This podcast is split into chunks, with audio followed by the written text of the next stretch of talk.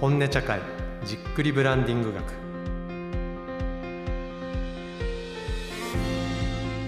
この番組は業界や業種を超えて生活者を魅了するブランド作りに本気で挑まれるプロフェッショナルの方々とブランディングについて Voicy さんが構える和室でじっくりじっくり深掘るトーク番組です。こんばんはブランディングディレクターの工藤拓真です。前回に引き続き、えー、ゲストはティールーム代表の岩本さんです、はい、岩本さんよろしくお願いします。さてそんな20分30分で終わるんでしょうかというぐらい骨太な本を持ってきていただきましたが、はい、福原義原さん、まあ、資生堂の元会長ですよね、はい、創業家の福原家の方が書かれた文化資本の経営と、これ何が？名著です。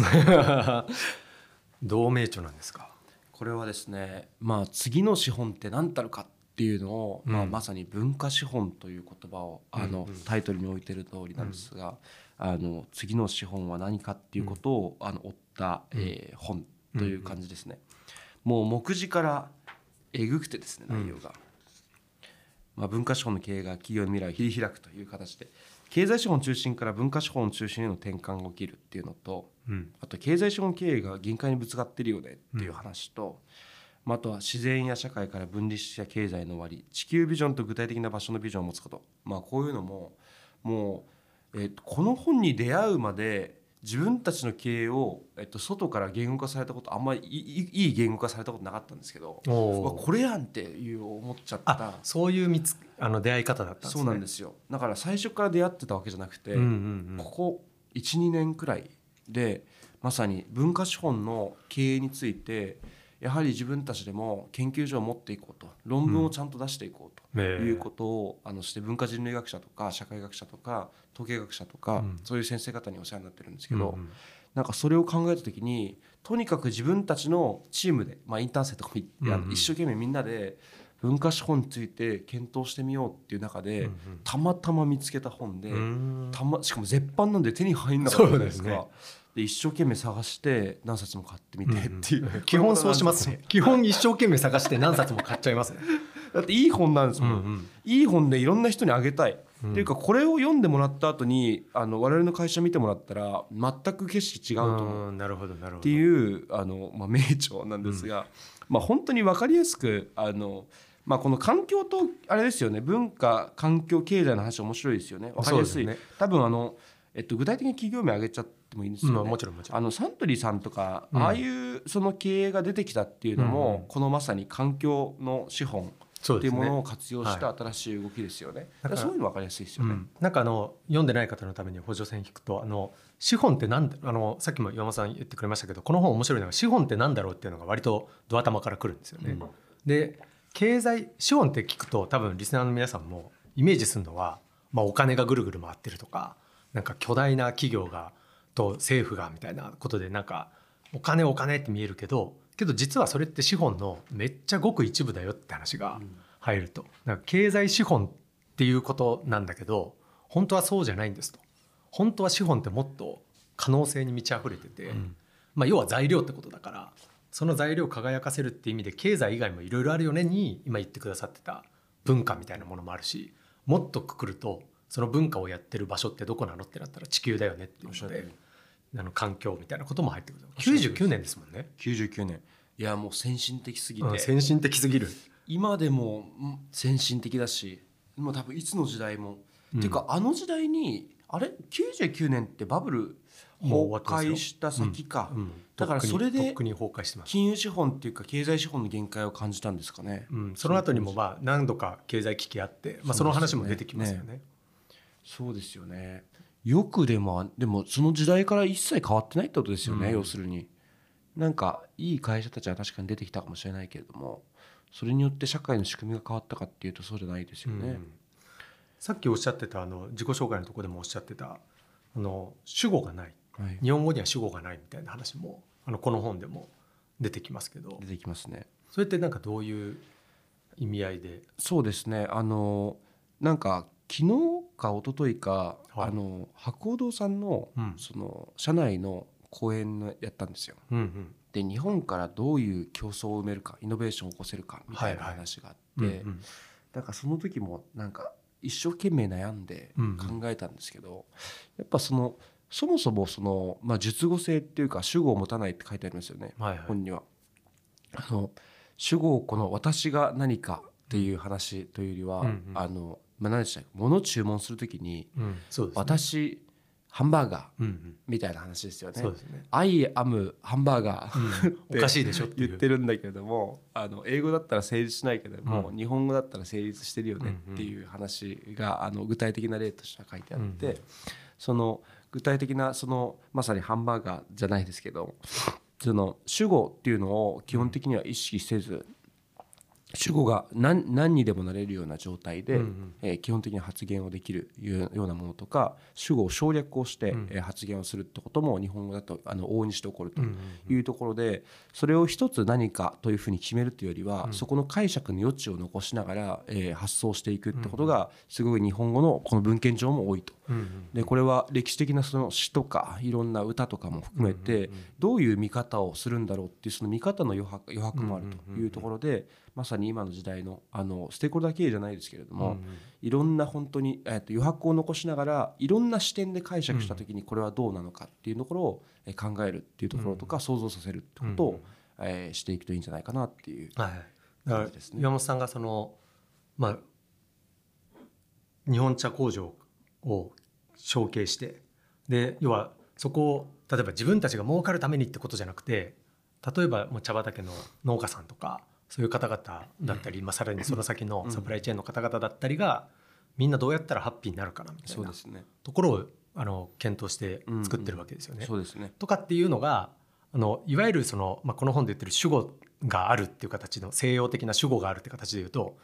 誰がそれやったんですか、うん。で誰がそれを決めたんですかとかっていうのがすごい大事で、うん。主客を分離する、うん。あの私がこれやりました。経済資本のロジックで言うと、うん私がこれ買ったから私のもんですと、まあ、オーナーシップとか、うん。っていうことになるけどさっきおっしゃっていただいたみたいに述語的に経営するっていうふうなことで言うと別に誰でもよくないかと。けどただ楽しいとか気持ちいいとか、うん。そういうのを感じるためには、うん。気持ちいいって感じるためには私が気持ちいいだけじゃダメで、うん。この茶室にいるみんなが気持ちよくないと俺も気持ちよくなれないもんねっていうなんかすごい当たり前の話が実はめっちゃ経営にも大事やぞとかって言って吠えていらっしゃる本ですよね。でも大事ですよね、うん。うんうんなんか日本からどうイノベーションを起こすのかって議論めちゃくちゃあるじゃないですか、はいはいありますね。なのにそのなんだろうまさに資本っていう観点でも、うん。うんそういった文化の観点でも、うんうんどちらでも議論が進んでないなっていう気がしていて、じゃあテックの会社と比べて日本が何で勝てるかみたいな話をしたり、次の勝ち筋はみたいなこと言うと思うんですけど、チャット GPT にどうやってみたいなね。そうそうそう全部金融資本とか経済資本をどうレバレッジかけてやっていくかっていう先に何があるんですかっていう話でなんか、えっと、去年去年からもうさあのサウスバイこと今年かサウスバイ行ったんですけど、はいはい。そこであのビリオネア批判をしている教授がいて、うんなんか Web1、Web2、Web3 みたいなのあるじゃないですか。はいはいはいあとピーター・ティールの0 to 1みたいなのあるじゃないですか。0 to 1をして1 to 10をして10 to 1000として、うん。10,000 to 10,000としてっていう形で、うん結局その Web1Web2Web3 も、えー階層を増やしていくだけ。だからあの面白かったのはその Web1 の時代というか Web もはやゼロみたいな時代はうん。Web サイトの時代がありましたよね、そこからそれを Web サイト aggregation するサイトが出てきてはいはい。 aggregation するサイトがまた Web2 の世界でまた台頭したわけです、うんうんうんでそれをまた aggregation の aggregation を作る。ホテルだと分かりやすいんですけど、はいはいはい。ホテルのウェブサイトホームページで募集した時からそれを Booking.com みたいなサイトができてきて、 Booking.com をまとめるなんか Expedia みたいな、ね。まあ、サイトができてみたいな、うんうん。それを永遠にやり続けてるっていう,、うんうんうんそのそれによって階層を上げる抽象度を上げることによって、うん。また参画するプレイヤーが変わって体験が変わるので、それで経済価値が生まれていくっていう、はいはいはい。えっと、スタイルなんですよ、うんうんこれはミクソロジーもうん。あのガストロノミーとかも全部そうなんです。そうなんですか？なるほど。だから基本的にその、えー、全ての概念を一個抽象化して階層を上げるんですね、うんフレンチとかじゃなくてフレンチをはいはい。ガストロノミーっていう,、って言っちゃうっていう。でそこにガストロノミーっていうとそこにいろんな要素が入ってくるので、うんうんうん。バーテンダーが入ったりいろんな方々がジョインしてうん新しい概念のもとで体験ができる、うんうんうん。なんだけれどもまさにあのサンジってあの、えっと、アメリカの醤油キッコーマンと一生懸命バトルしてはいるスタートアップがいるんですけど、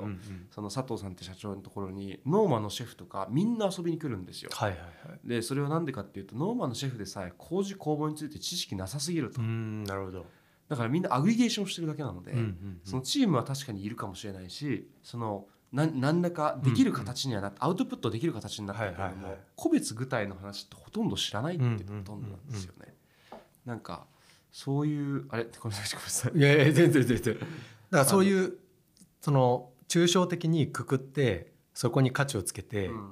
あのそれをまあある種商売にする、っうん。ていうことで、まあ、例えばそれこそインターネット革命以後はそうやってくくれれるけど辿っていくと結局どういう公募なのとかそうそうそう。美味しいお茶なのかどうかとかそうですね。そういうとこになってくる。そう文化生産活動してんのかっていう話で、まあまあしししてるはしてるんですけど、うんうん。その、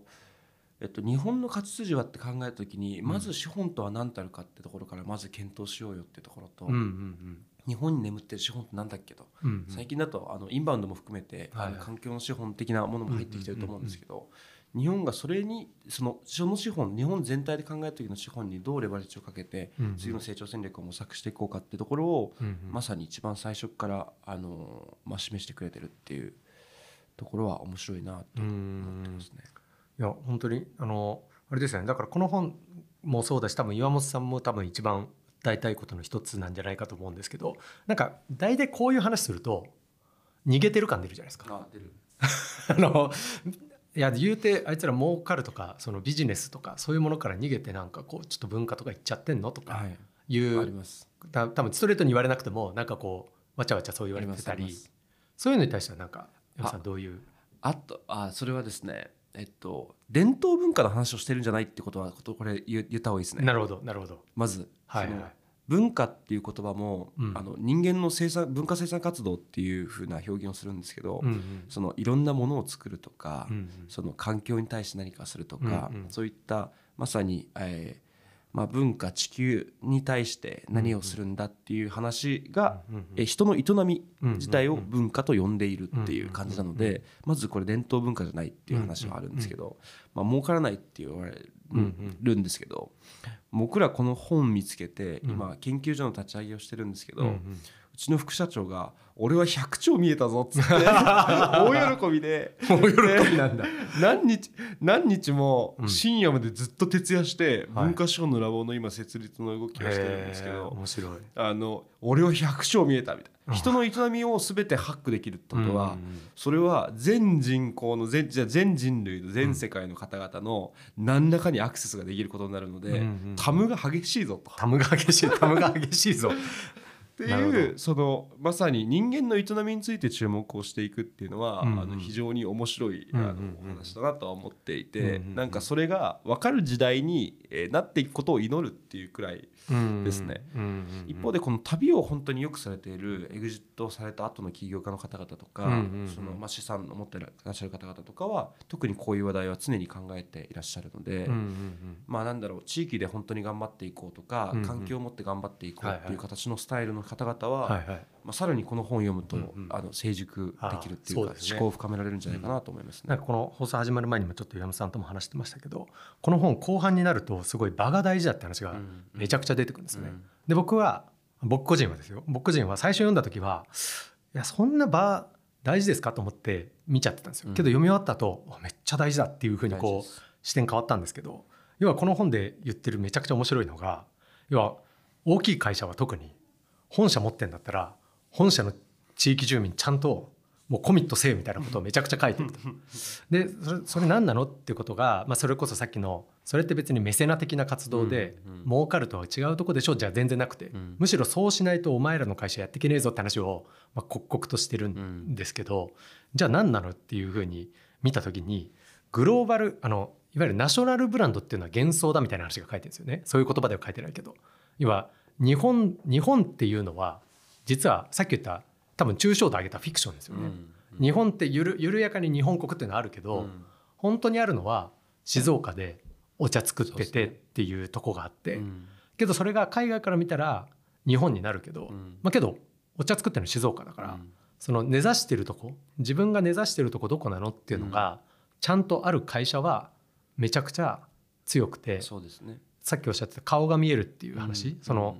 匿名の個人、うん。その100人いたら100人、うん。N N100 で個性も何もないなんかデモグラだけで切られた人を商売相手にするってことじゃなくて、うん。もう顔の見えるそうですね。この人たちとどうやってこう感謝とか喜びを共感し合うかとかなんかすごい固有名詞を大事にしようみたいなのがすごい前面に出てくるような話も出てきますよね。うんうんうん。なんか静岡それで言うと、うん。僕らもなんか静岡に拠点持っててよかったなってうん。結果論、これ後から知ってるんでこういう本、はいはいはい。なんか最初から聞いてたらなんかもっとうまくできたのかなと思うんですけどあうんうん。んまり、あんま変わんなさそうだなと思って、うんうんうん。その授業なんか5年前に戻ったら何ができるんですかとか言われるじゃないですか、はいはいはい。よく起業の前に戻ったら順番この通りにやりますかみたいな。はいはいはい。あれで言うとなんか適切に失敗して適切に成長できたなって感じがするんで、うんうんうん。なんかまあいい良かったなと思って結果として僕らの会社は特に、けど静岡だってもう本当に静岡でねもう住み込みでやってるメンバーもそうですね。増えてますよ。工場のメンバーも。あ増えてるんだ、はい。なるほど。そう以前。地域から採用して。あそうなんですね、そう一度お邪魔させていただいたんですけどなんかけどその時もすごいなんて言うんだろう。なんかその本この本で言ってるそういうちゃんと場を持つみたいな意味ってそういうことかなって思って、うん。だから多分東京のまあ別に東京のスタートアップが悪いとかそういう話じゃなくて、うん。まあ、東京って言っても大きいくくりだから、ね。まあ、例えばこの本で言うと資生堂は銀座ですと、うん。だから銀座をどう持ってあのも自分たちの存在が銀座をどう引き上げるかみたいなことをやってて、うん。で横浜の会社さんとかって割とその感じのトライって多いじゃないですか。けど確かにじゃあ渋谷に本社ありますと。うん。で渋谷引き上げてるかっていうとそれにもうすごい顔見えてやってる会社さんも見えるけどなんか本社どこでもいいんですでね。移転移転みたいなことになってるのじゃあかんぞみたいなことを結構強く言ってますよね。ね。うん、そういう意味でもまあ、多分岩本さん自身だったり T ルーム自体の活動は世界中に行くけど、けど静岡っていうのが一個そうですね。ちゃんとあるっていうのが重みになってるっていうところなんですかね。そうですね。静岡も京都も多うん。分あると思うんですけど、あの適切なあの地地っていうかうんうん。場所に対して、環境に対しても投資をしていくってことも、うんうん。あの一つ具体の動きとしてはいいかなと思いますし、でもこれどうやってつつければいいんですかね？そのうん。後からっていうか。はいはいはい。なんどういうことですか？いやいやし渋谷の例えばベンチャー企業が、うんうんうん。そのそういったまさに場とか、うんうんうん。に投資をしていこうとか、はいはいはい。それよりどころとしていこうとした時に、うんうんどうそれをなんはいはいはいはい。か作っていくものですか？いや難しいですよね。たまたまできちゃったんで、うんうんうんうんけどなんか一個あるかなと思うのはこれ99年で、うん。やっぱりまだ、まあ、インターネット出てはいて、うん。まあ、そういう会社も増えているけど、まあ、まだそこまで SNS 本格化してたりしない前の時代じゃないですか。うん。だからもしかしたら土地性っていうのはあの本当に純然たる土地じゃなくても、バーチャルなものでもいう。いいのかもしれあなーいいいですよね。けどなんか例えば自分が分かんないけどパンのスタートアップですと、そしたらパン業界の中においてどうあるべきかっていうのを、多分自問自答できてると多分自然とパン業界の方々との付き合いとか、うん。職人の方々との付き合いとか、うん。多分生産者との付き合いとか出てくると思うんですけど多分それって経済資本だけの見方からしたらうん。無駄な時間というか、間違いない。そのその喋ってる時間もうもっと金稼げよっていうふうにななっちゃうから、ね。だから岩本さんとかもなんか世界中飛び回っていろんな人としゃべくり回してるじゃないですか。だかはいらそういう活動とかがなんか多分強さになるんだみたいなことをそうですね。結構おっしゃってますよね。ネットワークとか、うん見えない本当に資産のレバレッジのかけ方が結構いい,、うんうんいいなと思ってて、うんうんやっぱあの茶人とか文化人の先生方とかうんうんはもうご挨拶した数で決まったりするんでうん なるほど。包んだお包みのはい数と、はいはいはい。なるほど。本当お包みとご挨拶数ですよね、うんうんうん。あの菓子折りとか、はいはいはい。毎菓子折りとか。うん、でもやっぱり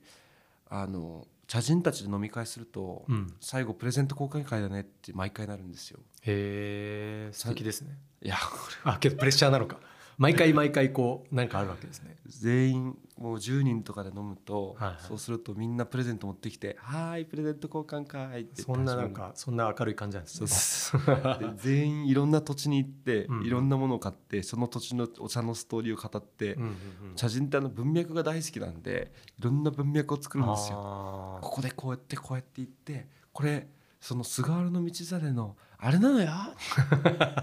っていう感じなんですけど、ーはいはいはい。っていうのをやるんですよ。はいはいはい。はい。っていうのとかもでも参加して実際それを分かって、うんうん。分かってたらその次お伺いする時必ず持っていくじゃないですか、うんうんうんうん。っていうのをいっぱい失敗して経験したそのネットワークとかは、はいはいはい。なんか自分の中で強いなああ大事内省してます。でそのいいわゆるちょっと話取れるかもしれないですけどももてなすっていうことって多分その一般的なビジネスパーソンの感度より多分それこそ茶道とか茶と向き合うってなるといろいろ出てくる部分だと思うんですけど、うん。そのもてもてなすっていうことってそのティールームの経営の中ではどんなこと？なんかこう確かに。それはでも純粋な心だったかもしれないです。純粋な心？あのうちも今会社に茶室入ってるんですけど、ええ。あの必ず、えーおどんな時お客様が来てもお湯とそのお茶とお菓子くらいはお出しできるようにしようっていうのを勝手に社員がやってて、まあでもそうだよな。勝手に社員さんがやってるんだ。そう。あの新卒の子を採用したんですけど、はいはいはい。新卒の子を1ヶ月京都に修行に出させて、え修行行って帰ってきてあの入社試験をあの茶会を社員に対してやれっていう 入社試験にしたんですよ。自分でしつらえてやりなさいうん。お手前して。はいでその後に文化担当になったんで、うんうん。文化事業今所属してるんですけど、うんうん。そうすると社内のいろいろ茶室の整備とかもやるんで、うんそれであの勝手にこう入れ始めてうんうん。で皆さんお出ししましょうかって言ってあの僕が別のミーティングに忙しい時もあの勝手にお茶入れてとりあえずオオフィス来たお客さんにはお菓子とお茶をお出しするっていううんうん。形になってたりするんですけどなんかそれはあんまりその意識してやったというよりはなんかせっかくお茶の会社行くんだからうんうんうん。なんかお茶体験したいよねっていああなるうほどね。そこから始まってるんだ。そうそういうそのせっかくなら一服くらいお出し一服だけでもお出しできたらいいねっていうその純粋な心がそれは静岡のチームも変わらなくて勝手にいろんなもの作って置いといてくれたり、まあ、環境整備してくれたりしますけはいどそういうのもなんか喜んでる姿やっぱいいよねうんでうんうんきみんな言って言ってるっていうかなるほどね。けどなんかそのまさにこの本でも語られてることだと思うんですけどちゃんとその縄手をなすってことがうん。大事だなって話がすごい多分刻々とされていて、うん。まあ、確かにお茶を扱ってる会社さんでなんか適当な扱いとか受けたらこいつら何なんだろうなってなっちゃうんですよね。本当おっしゃる通りですね。なんか、ま、忘れ物した時にはい工場にはいはいはい。ジャケット忘れてうん。でえっとみんななんか「ジャケット送りますね」みたいなのと、うんうんうん。お茶パッて入れてうん。送ってあげたんですって、うーん。でもそういうのあ結構当たり前はじゃないですか、なんかあ忘れちゃったの大変そうだなって思って相手の気持ち考えて、うんうんうん。蓋開けたらお茶入ってメッセージ入ってたら嬉しいじゃないですか、はいはいはい。なんかそのただそれだけなのに、いやけど本当そうですよね。だからそれがなんかすごい大きい会社になればなるほど忘れちゃうけど忘れた時点で負けですよって話をうん。その福原さんがずっとしててなんかこの本の意味はやっぱ福原さんが書いてるってとこがうん。すごい意味があるかなと思って、まだご存命うんそうそうみたいですね。その要は大体、まあ、さっきもちょっと触れましたけど大体こういう話ってこう文化ですか。あビジネスじゃない感じですねっていうアプローチになるところ。確かに。もうドドドグローバルであの大大活躍した間違いない。創業家の人が、まあ、これが本気で大事なんだっていうふうに言っているうん。っていうところがあの岩尾さんも冒頭のところであの文化人の方々と産業人の方々が全然こう意思疎通できてなかったりお互いを全く知らないみたいうなん。ことのお話されてましたけど、まあ、この福原さんの結論はそれじゃダメでうん。お互いがお互い知った上で最後結局さっきおっしゃった人として当たり前のことうん。をちゃんとやるってことにどれだけ時間を割けるのかおっしゃる通り。っていうのがめちゃくちゃ大事だって話を、うん。まあ、あの手この手でやっている。でそのあの手この手が結構あのうねりもあってなかなか難しい部分も出てくるんですけどなんかシンプルに言うとそういう話ですよね。ね。人として当たり前のことしなさいそうですね。なんか時代は変われども人としてのあり方は変わってないっていうんうんうんうやつですよねそうですね。だからそれが経済資本っていうことで言うと結構やっぱ引き算されちゃうからあのあの人は財布として5万円ありますっていうデータになって、うんうんうん。でそのデータが蓄積してそうですね。5万が10人いますみたいな、うん人って言ってるけどほぼ人と見てないみ見たいな状態だけどそれじゃ良くなくて、うん。だからあの本社のビルの前に通ってる人っていうのをそのただの人数でカウントしたらその100人、うん。でもこれマーケティング的には成り立たないでしょうだけど、うんうん。今自分が商いさせてもらってる場所にうん。通りすがる方々がいるんだったら通りすがるごとにあいい香りとかそうね。あなんかいい景色だねって思ってもらえるためのことやるって人間として当たり前でしょっていう。そうそうそうそう。そうまさに。だそういうことをちゃんとやるのが大事なんだっていう話をうん。ずっとしてますよね。うん。なんかそれやっぱりでもあのタッチポイントも変われば、うん。社会も変わっていくはずなのその先に社会も変わっていくはずなんで、うんうん。やっぱこのタムデカイって分かんないんですかね。いやめちゃくちゃ大きい動きですよね。うんうんうんそうですね、うん。まあ、だからタムでかい、まあ、要はもうこの人ならうちのユーザーになってくれるかもっていう可能性がう、ん。実は文化資本で考えると、めちゃくちゃ広がる。ですよね。そうですよね。うんうんうん。うん。なんか